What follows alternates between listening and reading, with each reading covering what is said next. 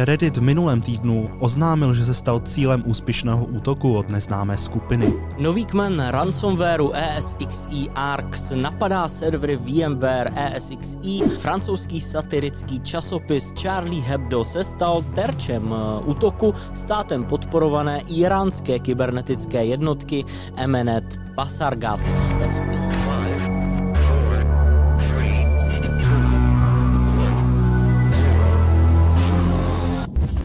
Hezký den, dámy a pánové. Mé jméno je Stanislav Novotný, se mnou je tu můj kolega Milan Habrcetl. Dobrý den. A my vás vítáme u další epizody Ale v Security Castu.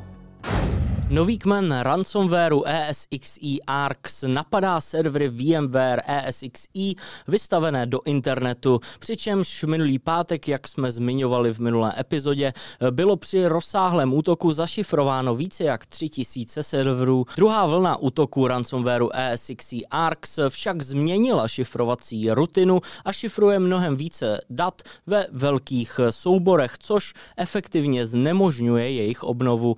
Druhá vlna také také odstranila z dopisu o výkupném adresu Bitcoin peněženek. Důvod toho je ale nejasný. Ještě větší obavy však vzbuzuje fakt, že správce, který sdílel tento nový vzorek ransomwareu, uvedl, že na svém serveru zakázal SLP, ale přesto došlo k jeho opětovnému narušení. Zkontroloval také, zda se na serveru nenachází backdoor vmtool.py, který byl zaznamenán při předchozích únicích a ten nebyl nalezen. Eh, s vypnutým SLP je eh, tedy ještě více matoucí, jak byl eh, tento server prolomen. Bleeping Computer stále doporučuje pokusit se obnovit zašifrované servery pomocí skriptu, který v minulém týdnu vydala americká CISA. Ten však již pravděpodobně nebude fungovat, pokud jste byli infikováni v druhé vlně útoku využívajících tuto novou šifrovací rutinu. Analytici ze společnosti Sentinel Labs objevili novou phishingovou kampaň, která cílí na uživatele Amazon Web Services. Tato kampaň využívala Google reklamy k získání předních pozic při vyhledávání pomocí Google vyhledávače. Pokud tedy uživatel vyhledal klíčové slovo AWS, na první pozici se mu zobrazila oficiální stránka Amazonu, ale hned druhý výsledek odkazoval na právě phishingovou stránku. V původní verzi této phishingové kampaně byl uživateli zobrazen falešný přihlašovací formulář do AWS konzole i hned po otevření odkazu z vyhledávače. Později však útočníci změnili svůj přístup a uživatele přesměrovali na jinou adresu, kde byl formulář hostován. Nejspíše z toho důvodu, aby obešli fraud detection mechanismy z Google.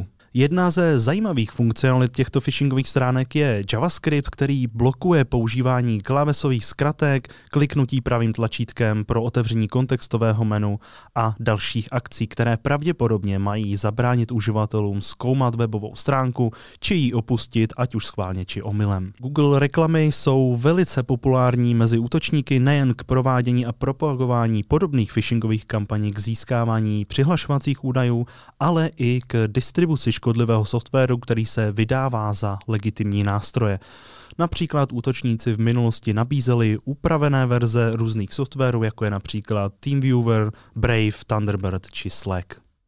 No a u phishingu zůstaneme, protože Reddit v minulém týdnu oznámil, že se stal cílem úspěšného útoku od neznámé skupiny. Tito útočníci využili phishing mířený na zaměstnance Redditu, kde phishingová stránka údajně napodobovala interní systém Redditu a snažila se získat přihlašovací údaje a zároveň token do dvoufaktorové autentizace. Jeden ze zaměstnanců Redditu své přihlašovací údaje do phishingové stránky zadal a útočníci tak získali přístup k interním systémům společnosti a mohli si tak například odnést zdrojové kódy či interní dokumentaci. Dle vyjádření vyjádření Redditu zatím nebyly nalezeny důkazy o tom, že by se útočníci dostali k produkčním systémům, které uchovávají většinu dat nejen o uživatelích platformy. Dále v prohlášení Reddit uvádí, že se o incidentu dozvěděli rychle díky zaměstnanci, který se stal obětí phishingu a který incident nahlásil i hned poté, co si uvědomil, že to byl opravdu phishing. Toto je velice dobrý příklad toho, proč by se zaměstnanci neměli trestat za to, že neprojdou phishingovým testem, ale že bychom je měli naučit, že když už se něco podobného stane v reálné situaci, tak by se nám o tom neměli bát říci. Francouzský satirický časopis Charlie Hebdo se stal terčem eh, útoku státem podporované iránské kybernetické jednotky Emenet Pasargat. Eh, stalo se tak poté, co tento známý časopis vyhlásil soutěž karikatur zesměšňujícího iránského vládnoucího duchovního. Eh, bezpečnostní výzkumníci společnosti Microsoft oznámili, že iránská skupina zcizila osobní údaje 200 tisíců předplatitelů Charlie Hebdo, včetně jejich jmen, telefonních čísel a e-mailových adres. Skupina, která si říká svatá duše a vydává se za aktivisty, zveřejnila vzorek těchto ukradených dat a inzerovala prodej kompletní databáze na dark webu za 340 tisíc dolarů. Společnost Microsoft zatím nepotvrdila, jestli ty data někdo zakoupil. FBI obvinila už dříve skupinu Emenet Pasargat z vměšování do prezidentských voleb v USA v roce 2020 a již dříve se tato skupina údajně zaměřila k svými útoky na Izrael a další země, eh, včetně Evropy a eh, Blízkého východu.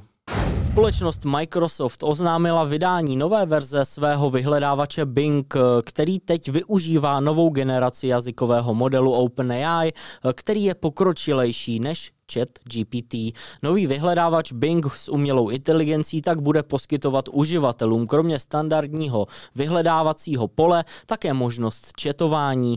Bing schrne relevantní obsah z celého webu a vygeneruje odpověď. Společnost však upozorňuje, že tyto odpovědi mohou být nepřesné nebo nevhodné. Nový prohlížeč Edge také poskytuje uživatelům dvě nové funkce, a to chat a compose, které jsou k dispozici v postranním panelu. Uživatelé mohou požádat o přístup k novému vyhledávači tak, že se zařadí do čekací fronty.